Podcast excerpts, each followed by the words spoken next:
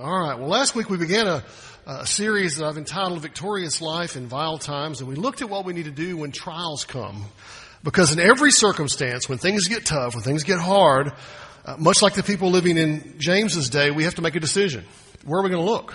Where are we going to look for our answers?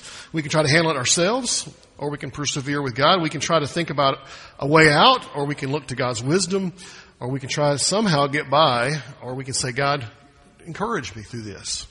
Now, as James continues in chapter 1, he doesn't change gears. Even though the word in the English translation changes, the thought actually doesn't. What he's doing here is he's going to drive, what I'm going to say, a little bit further down the road. And he addresses the people of the dispersion. These are the people who are Jewish, uh, who came to a faith in the Messiah, Jesus and said, We're trusting Him as our Messiah. And their lives changed because they're living in the center of Judaism in Jerusalem.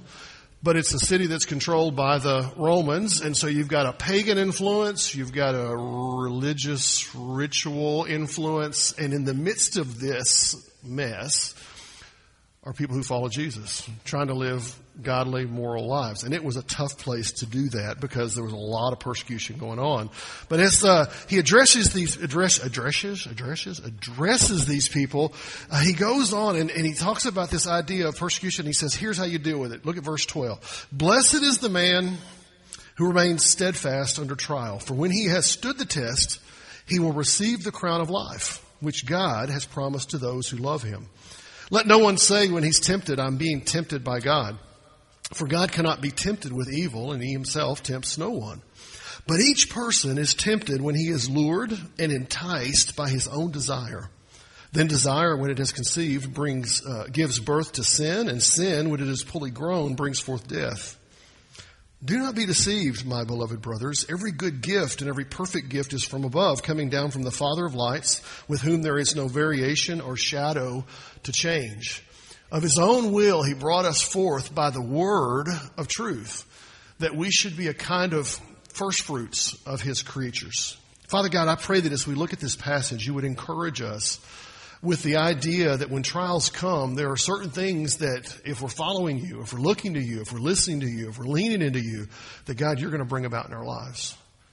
It doesn't mean the trial won't be hard. It doesn't mean the difficulty won't be difficult. But Father, you will be with us and you will bring great blessings if we'll look to you through all this. In Jesus' name.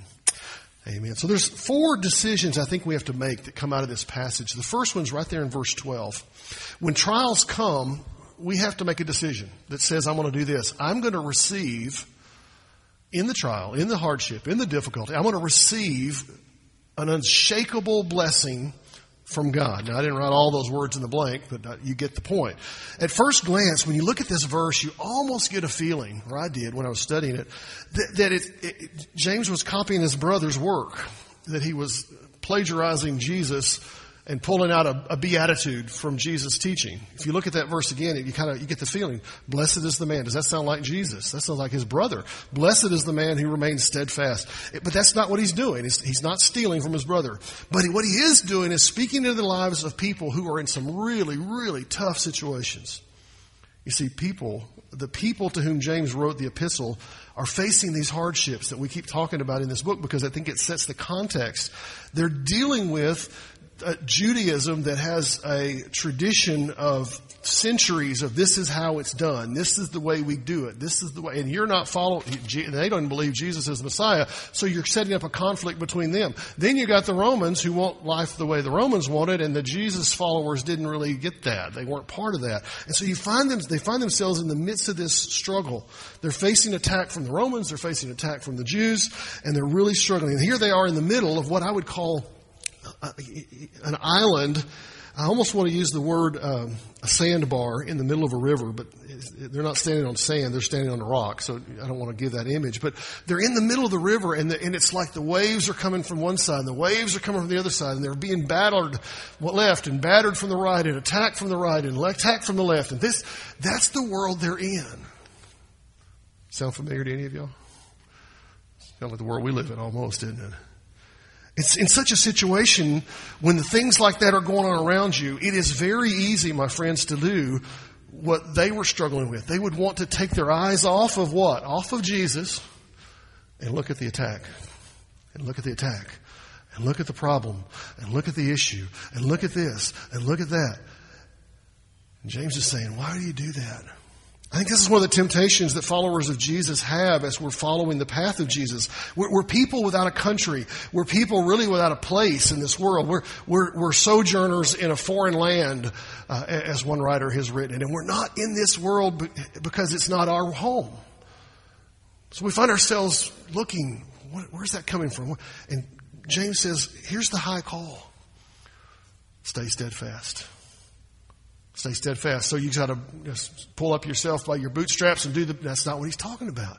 What he's talking about is to stay steadfast in the trial, to keep our eyes on Jesus, to look forward and look for the unshakable blessings he wants to bring to us. Instead of looking in the immediate, which is what we often do, let's be honest, he says, let's, let's play what we call the long game. You know what I'm talking about? Where we're looking down the road and say, okay, this is what God has for us. This is where God's leading us. Yeah, this, this wave's here, and this wave's here, and this trouble's here, and this problem's here, and this, but Jesus is there. And that's where we need to go. See the big picture of being counted worthy of Him. See, unshakable blessings, the unshakable blessings He has for us are not, are not the material things of the world. Are those wrong? No. It's not the temporary things of the world. Are those wrong? No. It, it, it's the things that God has for us that are greater, the unshakable blessings He has for us. So when trials come, receive those unshakable blessings. Second, when trials come, refuse to blame God. You're going, well, I've never blamed God. Have you? Look what verse 13 says. Let no one say when he is tempted, I am being tempted by God. For God cannot be tempted with evil, and he himself tempts no one. Another area that James is going to talk to these folks about, I think we have to grasp the picture here, is this, is that often in trials, we, we, we take our eyes off of God and look at the problems, but we also want to say, well, God, why are you doing this? God, you're messing up the good things we had. You're not letting the good things come in our life. In, in many ways, this is the idea behind the statement. Uh, the, the, idea behind the statement is that we're going to blame God. Now, in the Greek, we, we have a, a, a, a translation struggle here. The ESV, King James, New International, all did a good job of translating into English because we don't have a word for what needs to be here. You know, it's like faith is a verb, but we don't have faith as a verb form in English. You know, you don't, you can't, I, I didn't faith it. Uh, that's poor English. It's good theology. But here we've got a same struggle. Now, what, what do you mean? The word that's translated tempted, say when he is tempted, is actually the same word as the word trial. So what's the verb form of the word trial? There's not one. I'm, I'm being trialed. Didn't work. I'm, I'm trialing. Trialing? You're trialing? That's, that's not good English but it's good theology. And so what he's talking about is this idea is, is, that is telling the reader, it's pretty straightforward, that when you're trialed, see, it's not good English, but it's, it's good theology. When you're trialed, when you face trials, when you're tempted, don't blame God. Why? It's not his fault. God's not the one that comes into your life and says, well, I'm going to see if I can tempt them to do the wrong thing. He doesn't do that. That's not the God of the Bible. And yet, those of us who profess to follow the God of the Bible often will say things like, well, God, why are you letting this happen? Why are you doing this? To, it's causing me to be tempted to do the wrong thing, to taking me off the right path, to go me down the wrong, and we start saying things like, like that. And, and we've got to make a decision that says, I'm not going to blame God. It's not God's fault. Your heart is filled, uh, if, imagine with you're living with Jesus' day, uh, James's day, and you, you really trusted Jesus, you really trusted Jesus. He's your Savior. You go, man, he's, uh, but, but things are hard. You've got the forgiveness of sin. You've got the joy of the Lord in your heart. But things are getting tough. The Jews are attacking on this side of your island. The Romans are attacking on this side of your island. And things are ugly and things are going, hey, what's over there? What's over here? And you're spending, oh, what am I going to do? And you're going, well, I think God's messing up here. We do that, don't we? Sometimes. You might even be tempted to say, well, is God really even in charge? Is he really having control over this? Does he know what he's doing? But that's the wrong place to look for the source of the problem. That's the wrong way to view the situ- situation. The real problem lies somewhere else. The real source of the problem is not found in God, but it's found, listen, in our fallen existence as humans. That's where the problem comes in. See, James gets it that when we face a trial, we're tempted to blame God. But when we do that, we reduce God from being God to being less than God. Because God doesn't bring trials. He doesn't trialed us. He doesn't trialing us. And words don't work well, but he doesn't make bad things. And by the way, God is not karma. Y- y'all realize karma is not a Christian thought. You know what karma is? Karma is getting what we deserve. That's the definition of karma, if you didn't know that. The definition of karma is we get what we deserve. And we feel, even Christians will say that sometimes. Well, that's just karma. I'm getting what I deserve. Can I tell you something? God doesn't give us what we deserve. He gives us, praise God, what we don't deserve. He gives us forgiveness. He gives us restoration. He doesn't bring those things in our lives. And we need to be aware of that and grasp it. So when trials come, refuse uh, to blame God. Third, when trials come, we've got to recognize the real issue. So what's the real issue? If it's not God, where's the real issue? I've already given you a clue in verse 13. Let's just got to dig in a little further in verse 14. But each person is tempted when he is lured and enticed by his neighbor. No. By their friends. No. By what? Get this. By his own desire. Did you catch where he's laying the blame? Can I tell you something? I don't like that. Do you? I want to find somebody else to blame, right? It's got to be somebody's fault but mine. Then desire, when it is conceived, gives birth to sin, and sin, when it is fully grown, brings forth to death. Since we cannot and we should not blame God for the trials and temptations coming in our lives, where do we turn? And James's answer is, it's me, O Lord.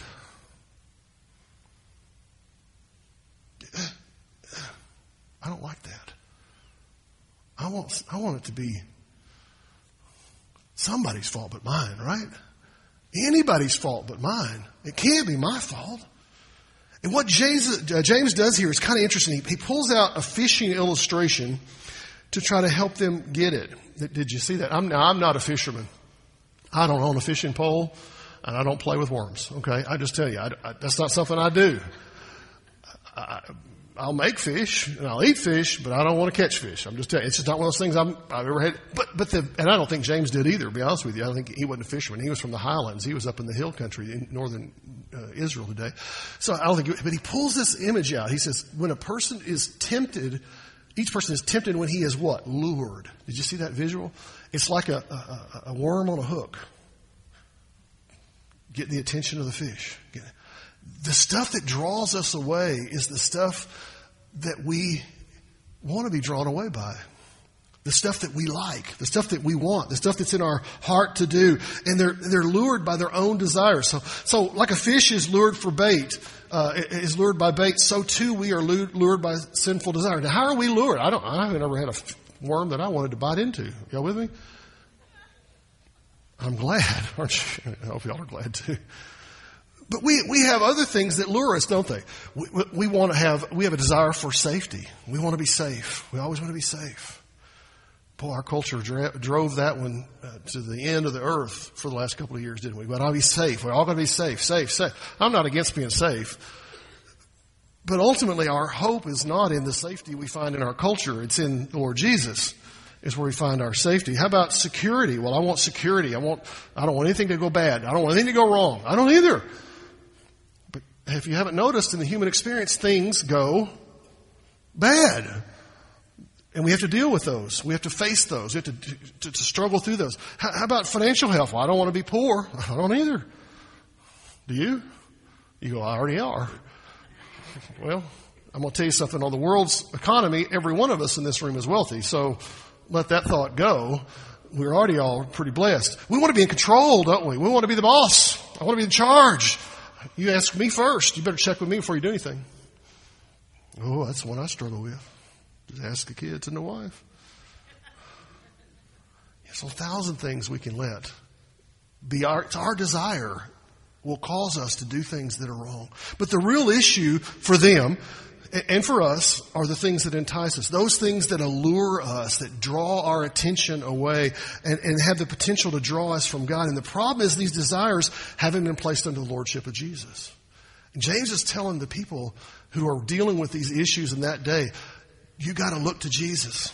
Look to Him. Don't look to the things around you. Don't look to the things that are in you. Look to Jesus. And when those enticements draw us away from God and towards sinful actions, we find ourselves in a conundrum. What do we do? We can blame others. We can blame friends. We can blame God. We can blame the society. We can blame the culture.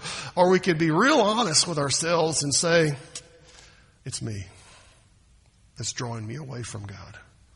The things that are in my heart that I haven't submitted to the lordship of Jesus. That's where the struggle is.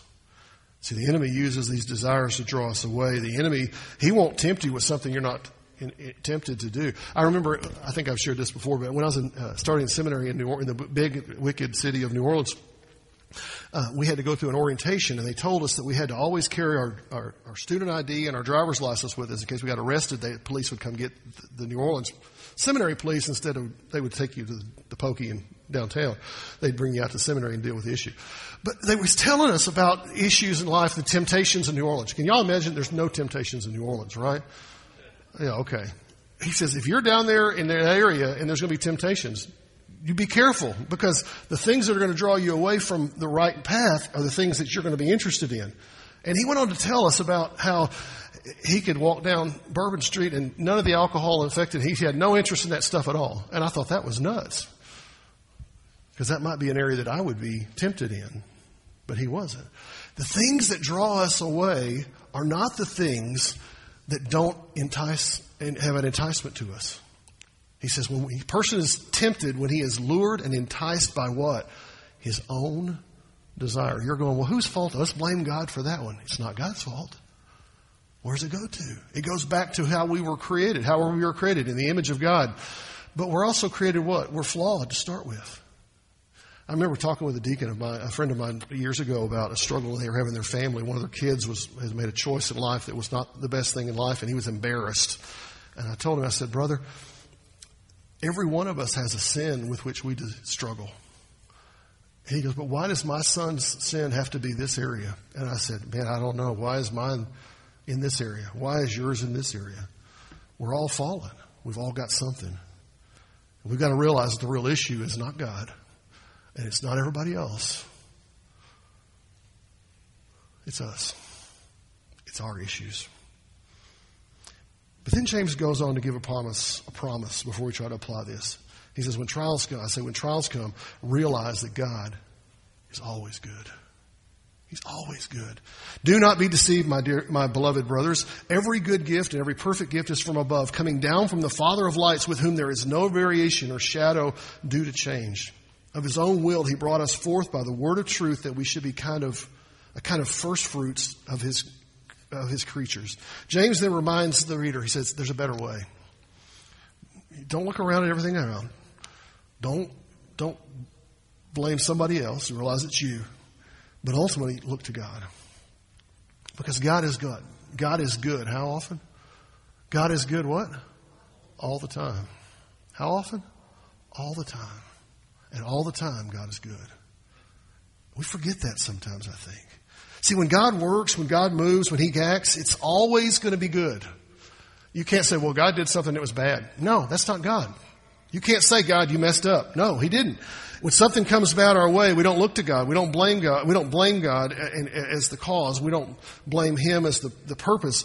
And our desires, when they run amok, will take us down roads that we should never go down. So we've got to be careful with those. Every single one of us has that. But God is what? Always good. The one that James calls the Father of lights. That's an interesting phrase for God, isn't it? You ever prayed and said, God, Father of lights, thank you? That's a weird phrase for us, isn't it? He's talking about God being the creator of everything. The one who created the heavens, the stars, the moon, the sun. He's way bigger than we are. And he's drawing a contrast here between us and God so that we can see that God is not driven by wicked desires, though we are. And we're the ones, though, who, through whom he's going to work. So what do you do with a passage like this? Man, I almost, I don't need to say anything else. It's all right there, right? Uh, James is kind of like that. He kind of just lays it out there. But I've got three thoughts I want you to grasp that maybe or something will add to your life. One, we got to choose where we're going to look for our blessings. Who do we look? Who do you look for blessings? Do you look to your kids? Do you look to your grandkids? Do you look to your bank account? Do you look to the number of vacations you can go on? Do you look to all the stuff you have, the stuff you don't have, the stuff you want, the stuff you don't want? That's another conversation for another day. Or do you look to God? This may not be as easy as it seems for many of us to not look to just God because we want to look at other places. We want to look to family. We want to look to government. We want to look to medicine. We want to look to ourselves. But, but how many of us, honestly, how many of us truly exclusively look to God for our, our blessings? Say, God, you're the one. We spend hours every day looking for peace, for joy, for satisfaction, for enjoyment, for fulfillment. We look for all this stuff, don't we? We spend time on social media trying to figure out if my life better better than her life. You know? There's nothing wrong with keeping up with folks, but listen, if we're looking for that for our validation, something's wrong with us. We're looking in the wrong place. If we're living in, if we were living for James, uh, Jesus and James' day, facing what they faced, would we be any different than they were? The Romans are attacking on this side. The Jews are attacking on this side. Some of us have had to leave town because we're afraid for our lives. Some have lost their lives. Remember, Stephen died for his faithfulness in Jesus in Jerusalem. But there's, this is more than an action. Hang in there with me. It's a mindset that we have to adopt, that we have to develop. Today, I'm going to look where for my blessings? I'm going to look to me. I'm going to look to my accounts. I'm going to look to my, my, my life. I'm going to look to my family. I'm going to look to my church. I'm going to look to my friends. I'm going to look to, no, I'm going to look where? To the Lord. That's where my blessings come from. That's where the good things in life come. Saul had gone from being a pompous, arrogant, Christian hating persecutor to a follower of Jesus who let his day be, his life be led by God day by day by day, the blessings he had. And this is what he said, said to the church at Philippi about this issue. He said, and my God will supply some of your needs. When he gets around to it, he'll send you something. Uh, the check's in the mail. No, he never said that, did he? And my God will supply what? Every need of yours according to how good you are, of how moral you are, how faithful you are, how regular you are. It's not about us. Did you see what he said? According to what? His riches in glory in heaven. It's based on Him. It's not based on us. A big part of learning to face trials in life is saying, where am I going to look for my blessings? Where am I going to look for the answers? Where am I going to look for the moving in my life? Is it going to be to the people around me? Let me tell you what, I have been long, living long enough to figure out that every person around me is going to disappoint me at some time or another. No offense. Why? Because they're human. There's only one place I can look that I won't be disappointed. And that's the Lord Jesus Christ. Learning to look to God for our blessings is a process where we say, God, I want to come in line with your will. I'm going to subject, sub, subject my tendencies to you. I'm going to subject my desires to you. I'm going to turn my life over to you. And I'm going to say, God, I'm looking to you and nowhere else. Number two, God's never to blame. When you find yourself saying, well, why is God letting? Stop. Why did God cause? Just stop. God didn't do that. Well, well he could have stopped it. Could have, but that's not his blame. Y'all with me? Hang in there. In this passage, we got to see the reality that God is never to blame. There is never, excuse me, there is something about us as humans. We love to blame somebody for our problems. If y'all haven't noticed that in this day and age, you haven't been looking around. Let me give you some examples. You know, in politics, red blames blue and blue blames red, and it's always the other side's problem and fault. Always. You remember in, you ever take standardized tests in school? Anytime you see the word always, it usually means what? It's wrong, okay? Let me tell you, it's not always. God is never to blame, okay? That's the truth that we need to hang on to. But the reality is, we want to blame the other side. How about this one? In marriage, oh, it's always her fault. Oh, no, you don't understand, Pastor. It's always his fault. Let's be honest, is it? Usually there's some shared blame there, isn't there? How about in work workplace? Well, if the bosses would do this, and then the management says what? If the employees would do, we always blame the other side. Why is it? How about in football? I didn't want to go here, but I'm going to. I, am sorry, sister. Hang in there. I woke up at 1.30 this morning and checked the score, and I shouldn't have. I should have just slept. And then when I got up this morning, I started reading the social media post. Shouldn't have done that either. And everyone starts blaming who? It's the coach's fault. It's the offensive coordinator's fault. It's the defensive coordinator. It's the refs. It's the refs' fault why we lost. We had a kicker. Well, that one's true. But anyway, we always want to blame somebody, don't we? Can I tell you something? It didn't matter if my team won or lost yesterday. I'm still the same person I am yesterday that I am today that I am yesterday. It has nothing to do with that. Do I want my team to win? every single time. Do I want our high school team to win? Every single time, right? Doesn't happen. And it has nothing to, God's not to blame for that. God didn't cause that team to lose. We love to shift the blame somewhere, and often it's to God. Friend, I am here to remind you that God is never to blame for the situation in which we find ourselves. As a people, we are born with a sin stain and we will live with that sin stain and we will die with that sin stain until Jesus washes us clean. And when he does that, we have a new life. And no amount of blaming anybody else will change that. And until we come to the place that we confess our part in the problem, nothing changes. Solomon says this about trusting ourselves. Whoever trusts in his own mind is wise. Did y'all catch that? Whoever trusts in his own mind is a what? Them strong words. You call me a fool. I'm, I'm not a fighting kind of guy, but I might get upset about that one. You know what I'm saying? He says, Whoever trusts in his own mind is a fool, but he who walks in wisdom will be delivered. His answer to the issue is to don't trust your mind. You go, but I'm pretty smart. I can figure it out. Don't trust your mind. You're not as smart as you think you are. I know I'm not. Trust God. Look to God. He's not the blame. He's the answer.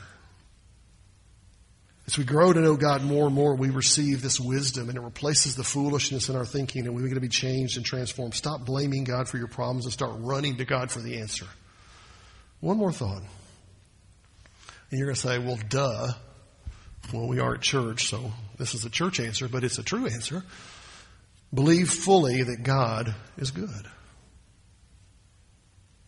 You go, well, we all believe that God's good. Do we? He really is. I know we say the words and we say we mean the words, but do we really understand that? So many people in this world believe, even many well-meaning Christians believe that God's out to get them.